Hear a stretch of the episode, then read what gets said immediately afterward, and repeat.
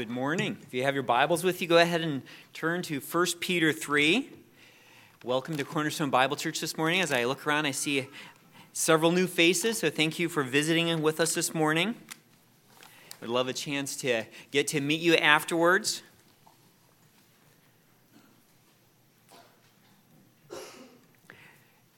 There are few, there are few commands in the New Testament which will sound more outdated generate more confusion, or be potentially more offensive to today's ears than how we begin 1 Peter 3 1.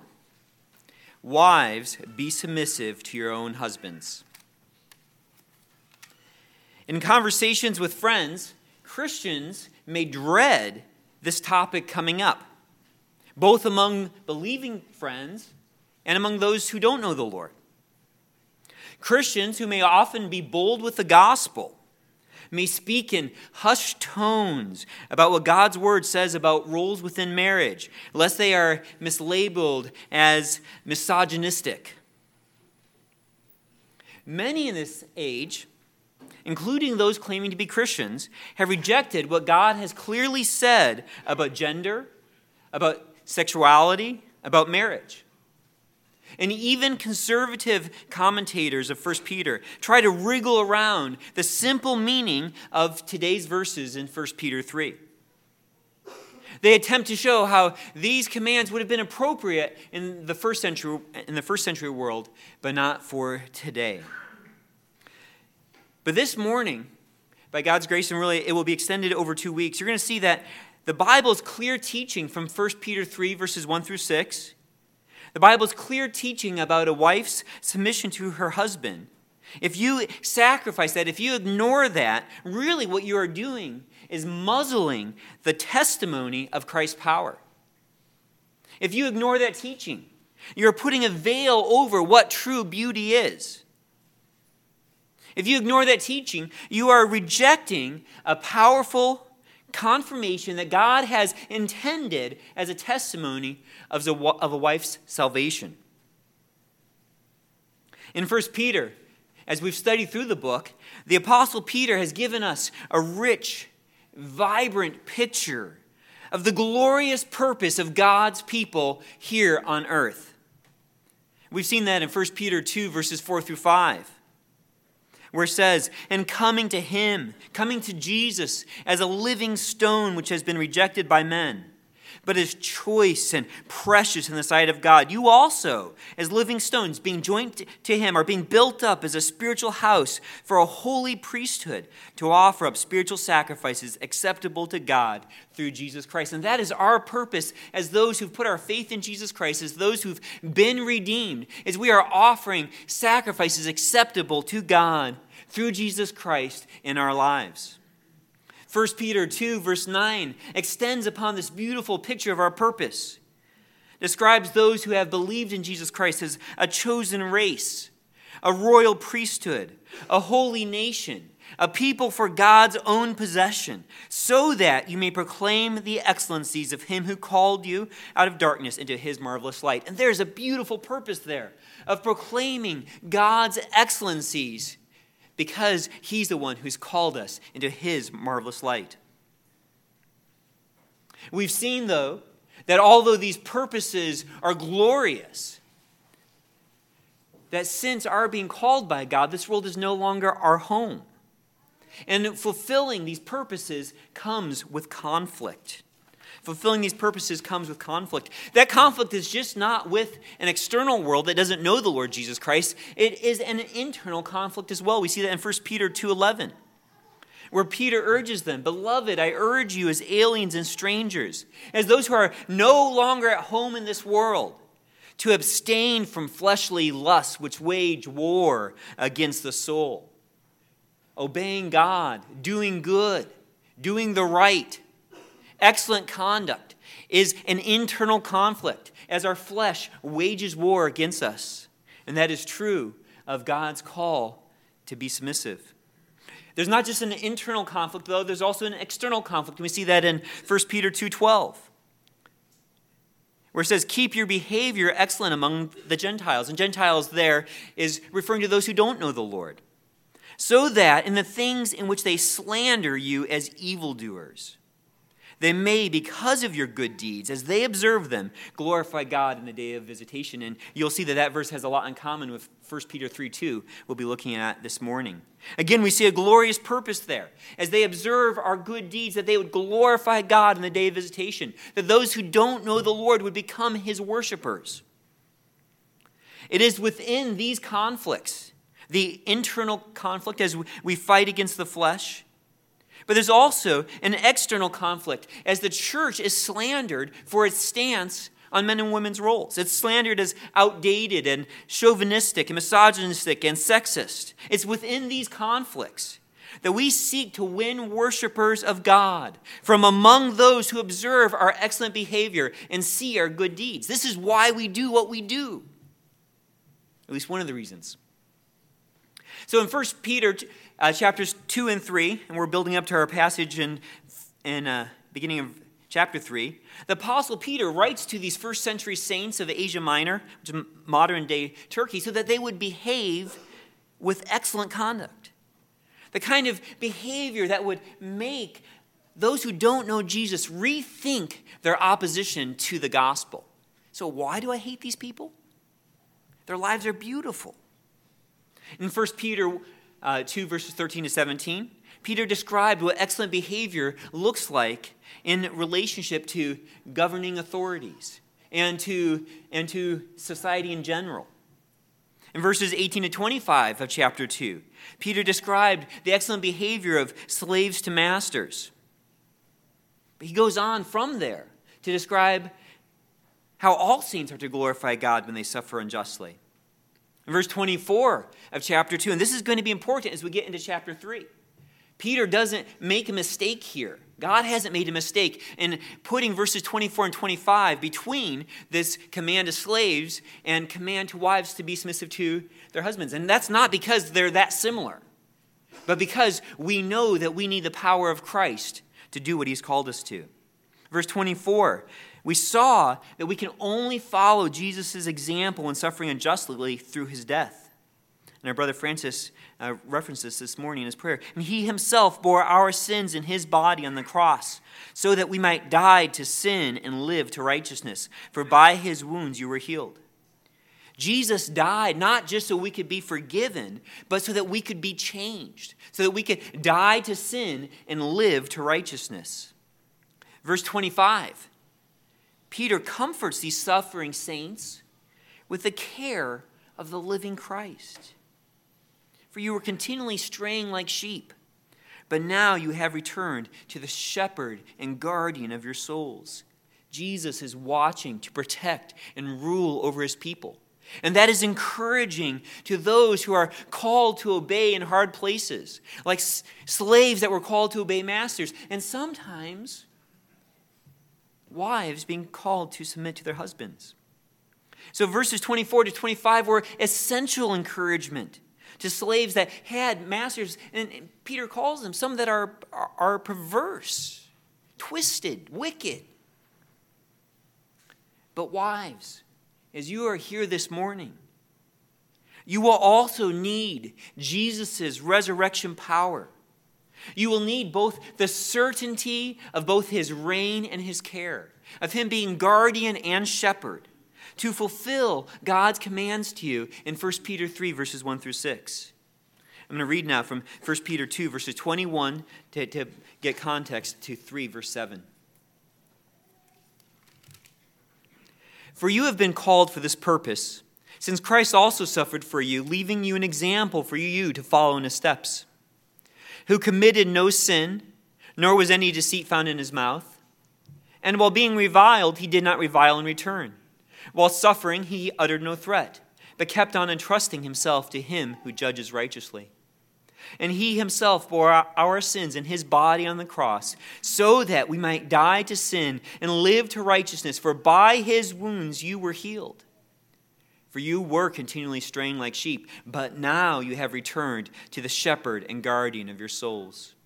In the same way, you wives, be submissive to your own husbands, so that even if any of them are disobedient to the word, they may be won without a word by the behavior of their wives, as they observe your chaste and respectful behavior. Your adornment must not be merely external, braiding the hair and wearing gold jewelry or putting on dresses, but let it be the hidden person of the heart, with the imperishable quality of a gentle and quiet spirit, which is precious in the sight of God. For in this way, in former times, the holy women also who hoped in God used to adorn themselves, being submissive to their own husbands. Just as Sarah obeyed Abraham, calling him Lord. And you have become her children if you do what is right without being frightened by any fear. You husbands, in the same way, live with your wives in an understanding way, as with someone weaker, since she is a woman, and show her honor as a fellow heir of the grace of life, so that your prayers will not be hindered. Let's pray. Now, Father, we come before you this uh, morning. We don't want our prayers hindered. Uh, we want to be fulfilling the roles that you've given us in the way that you have called us to, in a way that brings glory uh, to Christ. Father, we ask for your wisdom as we do handle um, these, these verses which, which sound so charged in, in today's world. And perhaps there's people here who've never even heard this uh, command for a wife to be submissive to their husband. I pray, Father, that they would see your wisdom and that they would see the beauty here. But that most of all, Lord, that we would all be uh, encouraged that when you call us to be submissive, that we can only do this uh, through the resurrection of Jesus Christ, through the new life that we have, through his uh, wounds we've been healed. Please, Lord, we pray for, for wisdom as we seek to apply your word. We pray for clarity and uh, help us to be transformed by the preaching of your word. In Jesus' name, amen. From uh, 1 Peter 3, verses 1 through 6 this morning, we're going to start seeing, uh, we're going to begin looking at four aspects of a wife's submission so that wives will not fear doing what the living, reigning Christ empowers and what our good God highly values. So, we're going to look at four aspects of a wife's submission so that wives will not fear what the living, reigning Christ empowers them to do or what our good God highly values. And I think that that's really important to emphasize. That this is what our good God values. And this is what our living, reigning Christ empowers. This morning, we're just going to look at the first two, though, and we're going to have to wait till after uh, Re- Re- Resurrection Sunday to get back into 1 Peter 3. So it's going to be a bit of a cliffhanger. You can read verses 3 through 6 to see what happens. Yeah. First, we're going to look at, the, and the first is simple. A wife's submission is, is commanded. A wife's submission is commanded. It says in verse 1 In the same way, you wives, be submissive to your own husbands. And that in same way, you're probably wondering, what is that same way referring to? It's not referring to the same way that slaves are submissive to their masters. We see that same transition word in the same way at the beginning of verse 7. In the same way, you husbands. You husbands in the same way. So, that same way, really, here is introducing a new topic, but it's in the same realm of discussion, in the same realm of talking about authority structures and relationships within authority. Peter is transitioning to a new area of Christ exalting excellent behavior, a new realm of glorifying God by doing good. And now he's focusing on the wife's place. So let's begin defining what, what submission is. Submission means to order yourself or to get in line, to arrange yourself under someone else. And submission is you doing that willingly, to give up your will to do the will of another.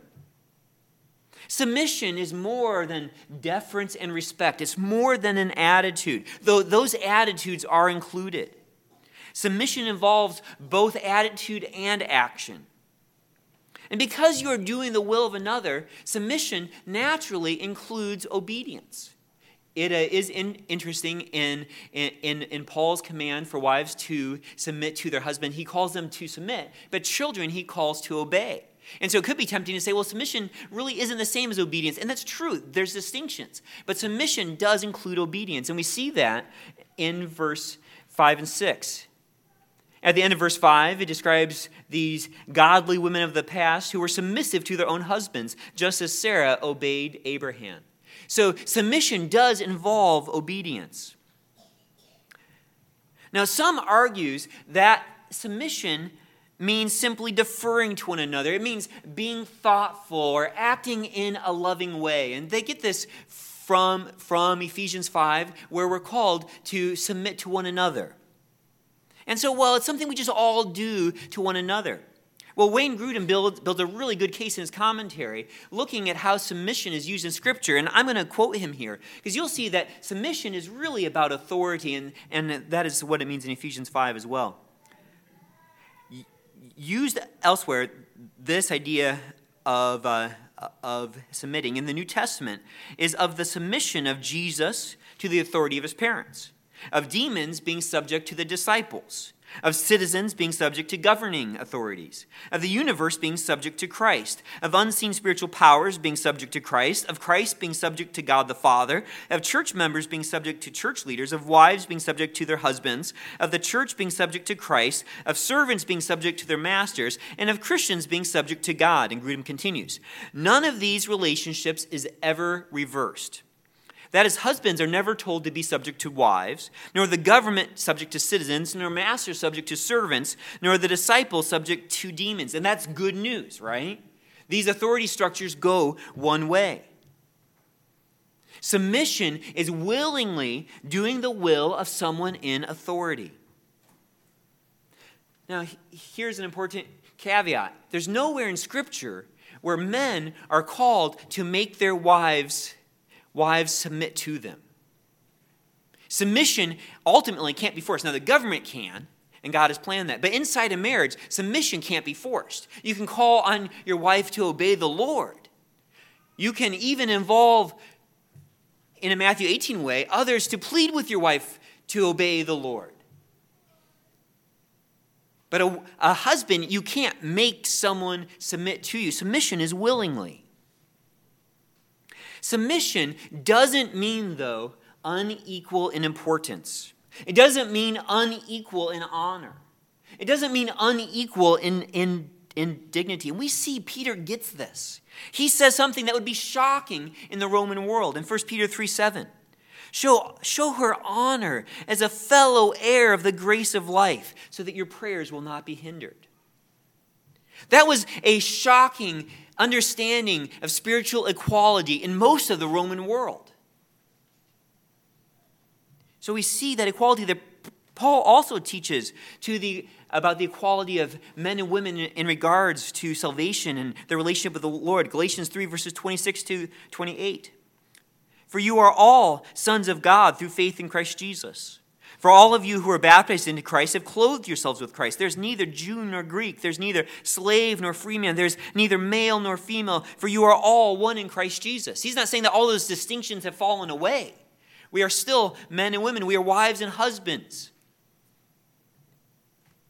But before the Lord in salvation, we are equal.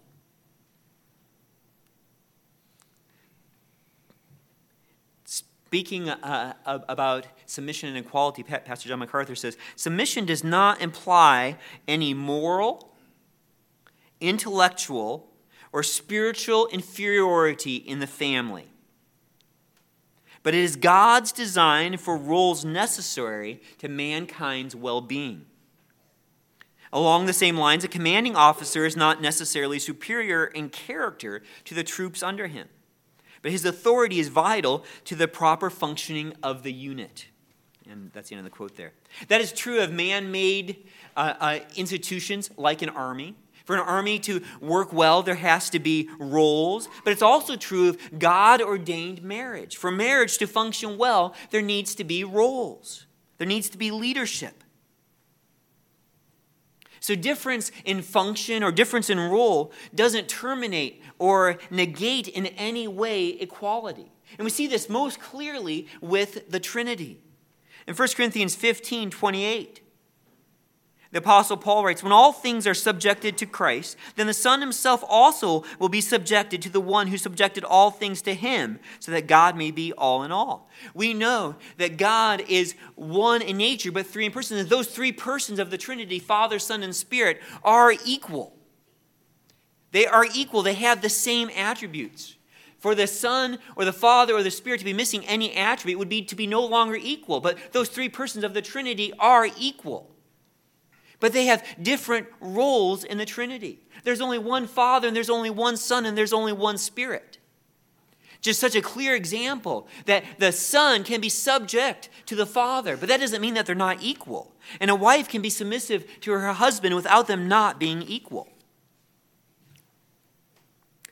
I do think it is important to see that this is not the only place in Scripture where wives are called to submit to their husbands.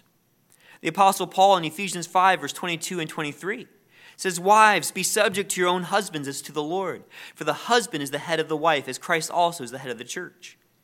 Colossians 3:18 Paul again says, "Wives, be subject to your husbands as is fitting, as is fitting in the Lord."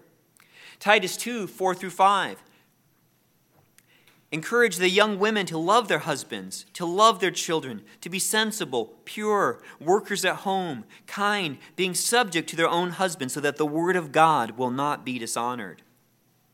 Submission involves willingly fulfilling your role as best as possible, as defined by God, within the limitations that God has given you. Submission doesn't mean a wife can't humbly ask her husband questions. It doesn't mean that she can't offer input in decision making unless for some reason, and I say this probably is a foolish husband, says, You're not allowed to talk to me about that. Wayne Mack, in, in, in his book, and I think it's called Strengthening Your Marriage, or uh, he, he uses a good analogy of a coach and a quarterback. It's not a perfect analogy, but I think it's a good analogy. It would be a foolish coach. Now, that, that coach and that quarterback are unified in their goal. They want to accomplish the same goal. They want their team to excel as much as possible. They want to win as many games as possible. And for that coach to lead well, he's going to understand what his quarterback's strengths and weaknesses are. And he would be foolish to never listen to his quarterback. To, to, you know, for the quarterback to come up and say, hey, coach, nah, I'm the leader. Right? That, that would be foolishness. A good coach is going to listen to his quarterback while still leading. And a good quarterback is going to know when he needs to let the coach lead. Now, that's just a picture, but I think it, it is useful to see uh, coach and quarterback united to a common goal. This really is the beauty of, uh, uh, of, a, of a husband and a wife who both love the Lord, serving and trying to achieve the same goal of God's glory. We're going to talk, though, that we know that's not always the case of both husband and wife being saved. Peter says here, in the same way, you wives, be submissive to your own husbands that is important. I don't think that, that, that, we need to make too much of that here. Who are, who are you supposed to submit to, wives? Your own husbands, not another man's husband, not another woman's husband. Not, it's not saying that all males are superior so that a woman needs to submit to every male, but it is to your own husband. But that's important. Your own husband, it's yours. Regardless if they are a wise or a foolish husband. Regardless if they listen to you or not. Regardless, as we'll see, even if they're saved or not. They're your own husband. You have to listen to them. I think there's an important application here for those of you who are not yet married. Unmarried women, choose your husbands well. Will you submit to that man, to his leadership in money matters? In their understanding of men and women's roles inside the home, in the way they plan on parenting, in their teaching of doctrine to your children, in their church involvement? Will you submit as they lead you in gray areas and areas of conscience? When you marry, when a woman says, Yes, I will marry you, I do, you're saying, I'm going to submit to this man's leadership in our home. So, women, not yet married, choose your husbands well. And personally, I would plead to you involve godly men and women in getting to know the man you are considering marrying. Get counsel before you make this decision. Invite godly brothers and sisters in your life who can say, Yeah, that's a man you could happily be submissive to most of the time. Unfortunately, no husband is happily submitted to all the time because we do lots of foolish things. There are limits to the submission, though. And we've talked about that. As with submission to, to the government, Peter said that submission is for the Lord's sake, it's for his glory. It's because he's the one who instituted government. But it's going to mean that we don't do what God says we must not do. Servants were to submit to their masters, it says out of respect, but it's out of fear of God aware of God's expectation, of God's evaluation, of God's reward. But that would obviously mean if you fear God, you're going to obey your master as far as you can, but not going against what God's word clearly says. God does not require a woman to submit to her husband if doing so is sin. Now, Peter has already revealed where wives get the ability to submit to their husbands from. We've already looked at that in 1 Peter 2:24. Jesus himself bore our sins in his body on the cross so that we might die to sin and live to righteousness for by his wounds you were healed. So whether you were married or not when you were saved, you were saved from an unwillingness to submit. Now, I'm saying that particularly to women, but it's not just to women, right? It is what we were all saved from. We were saved from an unwillingness to be submissive. It's true of all submission for God's glory, whether it's the citizens to the government, whether it's an, employee to an employer, whether it's children to parents, or whether it's wives to husbands. This, this submitting in the roles that God has placed you in is the good works which God has prepared for you to do before the foundation of the earth. See, the power to submit is not in the goodness of the authority, but in the sufficiency of our Savior.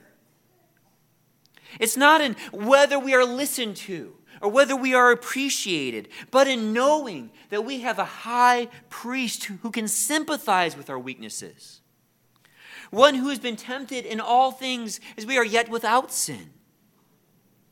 The power to submit is not in the justness of the demands placed on us, or whether it's fair, but in the fact that our sins were placed on the head of the Lamb of God. It's not in the reasonableness of what is required, but in the resurrection of a reigning Messiah. That is where the power to be submissive comes from. Brothers and sisters, and especially today, the wives among us, our ability to obey is lovingly dispensed to us from the guardian and shepherd of our souls. Hebrews 4:16 says, "Therefore let us draw near with confidence to the throne of grace, so that we may receive mercy and find grace to help in time of need." Being submissive is not easy. We need grace. As a husband, I can say we do many foolish things. But even if we were perfect, submission to your husband is still hard. But the Lord is gracious. A wife's submission is commanded. But a wife's submission also displays the transforming power of Jesus Christ. A wife's submission displays the transforming power of Jesus Christ.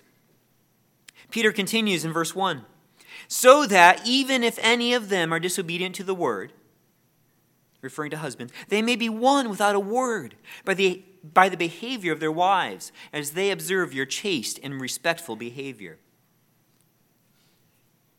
In that transition there from the first part of verse 1 to the second part, he says, Be submissive to your own husbands, so that even if any of them So that even if some have attempted to apply these verses from 1 Peter 3 1 through 6, says, well, this only apply, applies to marriages where the wife is believing, but the husband isn't. Because it mentions here, here husbands who, who, who don't believe. But the command to submit is not only for those who have spouses who don't, don't believe. This is not only about winning a, a, a unbelieving husband. The text says, even if. It's a possibility that some of the women that Peter was writing to and some of the churches he was writing to had husbands who weren't saved. But he does hold out a special hope for them, a special encouragement. See, in the ancient world, a woman was expected to worship her husband's gods. Plutarch wrote in, in, in a, that same century A wife should not acquire her own friends, but should make her husband's friends her own. The gods are the first and most, and most significant friends. For this reason, it is proper, proper for a wife to recognize only those gods whom her husband worships, and to shut the door to superstitious cults and strange superstitions. No doubt, uh, Christianity was the kind of thing he had in mind there. Plutarch was saying a wife can't worship anyone except her husband's gods. That was the, the common mindset in the ancient world. The husband was the leader of the home, so we had to worship the husband's gods. Tension would naturally arise when a woman submitted to the lordship of Christ would leave either the emperor worship or the cultic worship, would leave her husband's gods. Both her, both the woman and her husband could potentially face shame for what was going on inside that home. He would no longer look like a leader, and there would be temptation for, for him to try to make her worship his gods. Peter describes these husbands as disobedient to the word. They do not obey the gospel. That's what the word is there the gospel, the good news of Jesus Christ. See, the gospel is not just an invitation to come to Jesus. The gospel commands sinners to repent. The good news that God the Son became a man so that he could take on the cross the punishment for sinners so that we could become reconciled to God and to submit to him as king. That good news commands sinners to repent. The gospel opens up with repent, for the kingdom of heaven is at hand. God's king is on earth. It is time to repent. The gospel requires faith to Jesus Christ. The gospel requires every one of you to repent, every one of you to put your faith in Jesus Christ alone if you would be saved. 2 Thessalonians 1, verse 8 and 9 talks about the, the return of Christ, how he will deal out ret- retribution, punishment to those who do not know God and to those who do not obey the gospel of our Lord Jesus. These will pay the penalty of eternal destruction away from the presence of the Lord and for, from the glory of his power. That is the punishment coming for any here, even this morning, who do not turn to Jesus Christ. If you do not obey the gospel, if you do not put all of your hope in Jesus Christ, that is what you have waiting for you. So I plead with you obey the gospel. Do not be like these men who disobeyed the word. Submit to Jesus Christ today. It doesn't matter if everyone has thought you've been saved your whole life, if you've always looked like a Christian. Turn to Jesus Christ and be saved. Obey the gospel. That's not my authority, that's God's authority commanding you to obey. To turn from your self rule to God's kingdom, from your lostness to Christ's lordship, from the means you've been using to try to make yourself appropriate to God's presence, to the forgiveness that is found in Jesus Christ alone, from your filth to faith in Christ. So, are you obedient to the word this morning? Have you turned to Jesus Christ? The command of Scripture is clear believe in the Lord Jesus Christ and you'll be saved. So, what I just did there, the wives that Peter's writing to, were not to do that again and again and again and again. And that, that's where Peter goes next. He, he knows that these husbands are being disobedient to the word. He knows that if they die, they're going to face judgment. But he, he tells his wives, because of their submissive behavior at the end of verse 1, they may be won without a word by the behavior of their wives. He knows that these wives who are loving and submitting to their husbands want to see their husbands saved. He's encouraging them there. He's encouraging them that they might be won, that they might be gained for Christ. He holds out hope, but he's not saying when he says that they could be saved, they could be won without a word, he's not saying never share the gospel. See, no one can believe. No one can come to Christ without first hearing the gospel. But submission to the unbelieving husband requires knowing when to stop speaking. A believing wife should not continually, unless there's a real open door, beg their husband to, to convert, badger their husband to believe, or even keep pleading with him to repent, even though that she knows if he dies, he will spend forever away from the Lord. She has to be wise. She has to trust the Lord. And this is excellent advice for us. We can apply this very easily to our work lives maybe when we have roommates in college, to lost family members, to our children, even. It's not saying that we shouldn't share the gospel. Peter knows no one gets saved without hearing the gospel. He trusts that these wives have already shared the gospel with their husbands. You know, it's been the talk of their home, it may be the talk of their town. Why is she no longer going to the household gods? Why is she no longer going to the temples? It's because I put my faith in Christ. I've repented. But it's good for us to apply in our relation, ongoing relationships with lost people.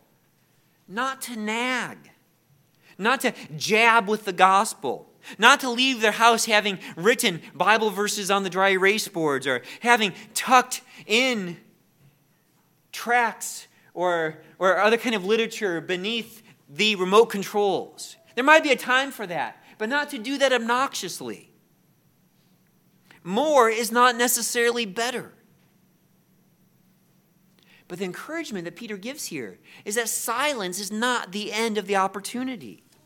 He says, as they observe, at the beginning of verse 2. So, as these husbands who've been disobedient to the word, they might be won without a word by the behavior of their wives, by the conduct of their wives, as they observe your chaste and respectful behavior. We saw this the same word observe in chapter 2 verse 12. If we go back and it's a very similar context that they may because of your good deeds as they observe them glorify God in the day of visitation. And, and, and this verse here really reinforces that verse 12 glorifying God in the day of visitation is really about their salvation. This, it's observing, it's watching with intention and, and, and, and continuity. It's like the observing you do when you notice outside that birds are, are building nests. Or when you're watching ant, uh, uh, ant colony. I don't know if you have one of those. Probably you don't. I don't know. But you can imagine having an ant colony. And the, amount, the kind of observing you would do is the ants are building their little tunnels and carrying those little grains. You're observing what's going on. And this is the hope that Peter holds out for these wives by their submissive behavior. That, that, that that their husbands are going to watch what's going on. They're going to watch, and he describes it as their chaste, chaste behavior. The word behavior is a favorite word of Peter. It's describing their conduct. It was used in 1 Peter 1.15, like the Holy One who called you, be holy yourselves also in all your behavior. Your, your, your, your day in, day out walking, what's going on in your life. 1 Peter 2:12 we see the same word keep your behavior excellent among the Gentiles. You're being observed, you're being watched. And that's true of all of us in our workplaces, in our schools. After we become known as a Christian, after we are involved sharing the gospel, it's not that you can't keep sharing it, but you're going to exercise wisdom when, and now it's time for them to observe your good deeds, your chaste behavior, now, chaste here uh, and, and, and the ESV has pure. It's undefiled, it's clean, it's blameless behavior. It's being kept from the pollution of sin, not just sexual sin. It's conduct that stands out clearly in its blamelessness and its purity. This is important for those of us who have kids in our home. This is the conduct we need our children to see our chaste, pure behavior. They are observing us as well, watching our conduct. Is it blameless? Now, Peter further describes this chaste behavior, and the New American Standard has chaste and and respectful behavior. It is literally in fear. This chaste behavior in fear. Now, obviously, Peter doesn't mean for these women to fear their husbands. We see that at the end of, of verse 6. He talks about Sarah, or what we know, he, he calls them. If you do what is right without being frightened by any fear. So there we see, don't be afraid. Don't fear your husband. So, what is this in fear behavior? Well, and really, I think that's better to keep it fear or in fear rather than respectful. Respectful is just saying, oh, it's talking about our behavior towards the wives to the husbands. But really, in fear means it's our behavior before God. This fear is the same command most recently used in chapter 2, verse 17, where they were commanded to fear God. It is the same word. 1 Peter 1, verse 17 says, If you address as Father, the one who impartially judges according to each one's work, conduct yourselves in fear. It's the same word. This is the fear talked about in the book of 1 Peter. The wives are not to be fearing their husbands. In fact, he's going to tell them not to. They're supposed to be fearing God. Now, that doesn't have the sense of fear God that he's going to come and smash you. It is knowing that really it is all it is all submission, whether a slave to a master, an, an employer to an employee, a wife to a husband, a citizen to the government. All of that is under the fear of God, knowing that God is watching, knowing that He is there to provide for you and to strengthen your obedience. But He's also watching to evaluate, to discipline when necessary, and to reward. He is watching so we live fearing Him. And so we're to conduct ourselves in our, our submitting relationships, and here specifically wives to husband, in fear, knowing that the Lord is watching and rewarding. Submissive behavior is motivated by the watchful eye of God. This kind of pure, submissive behavior, and Peter's specifically talking about wives and husbands, but it's really true of other relationships as well. Out of fear of God testifies to the power of the gospel. See, we submit, and wives submit to their husbands because we love our Heavenly Father who's reconciled us to Himself. We submit because we have died to sin and lived to righteousness, because we have been healed by the wounds of Christ. We submit because we've entrusted ourselves to Him who judges justly. We submit because we know the shepherd and the guardian of our souls. We know Him and He loves us. We are His sheep, He's guarding, so we can submit freely. Wives can submit to husbands, even foolish, insensitive, headstrong husbands, even unwise with money husbands, watching too much TV husbands, flying off the handle husbands, glued to their phone husbands, workaholic husbands, avoiding God's word and prayer husbands, husbands who don't listen, even unbelieving husbands, because of the power of the gospel working in their lives. And that is the good news that you wives need here this morning. You can fulfill this command because of Jesus Christ in you, not because of the quality of your spouses. I expected a giant amen there. Peter does offer hope to these women of unbelieving husbands, husbands who, who are stiff arming the good news of the gospel. And he says to them, and this is sweet. Your pure behavior, out of fear of God, may win your husbands to the Lord. Doesn't promise it, may win your husbands to the Lord as your husbands watch how Christ is empowering obedience in your life. See, that kind of life is evidence that demands a verdict. It is an apologetic that cannot be denied. It is proof of the price that God has paid, the precious blood of Christ. So, whether you are submitting to man made institutions like government, or employers, or God given authorities like husbands, what you, when you are submitting, it is an apologetic to the gospel. So, this applies to all of us. It's not only to unbelieving husbands, but think about it. This is an apologetic to your children.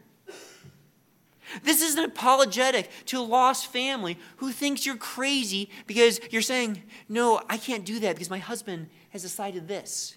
And they're like, Whoa, have you lost your mind? It is an apologetic to friends. See, they're going to be left scratching their heads at your culturally shocking, but at the same time, supernaturally empowered submission.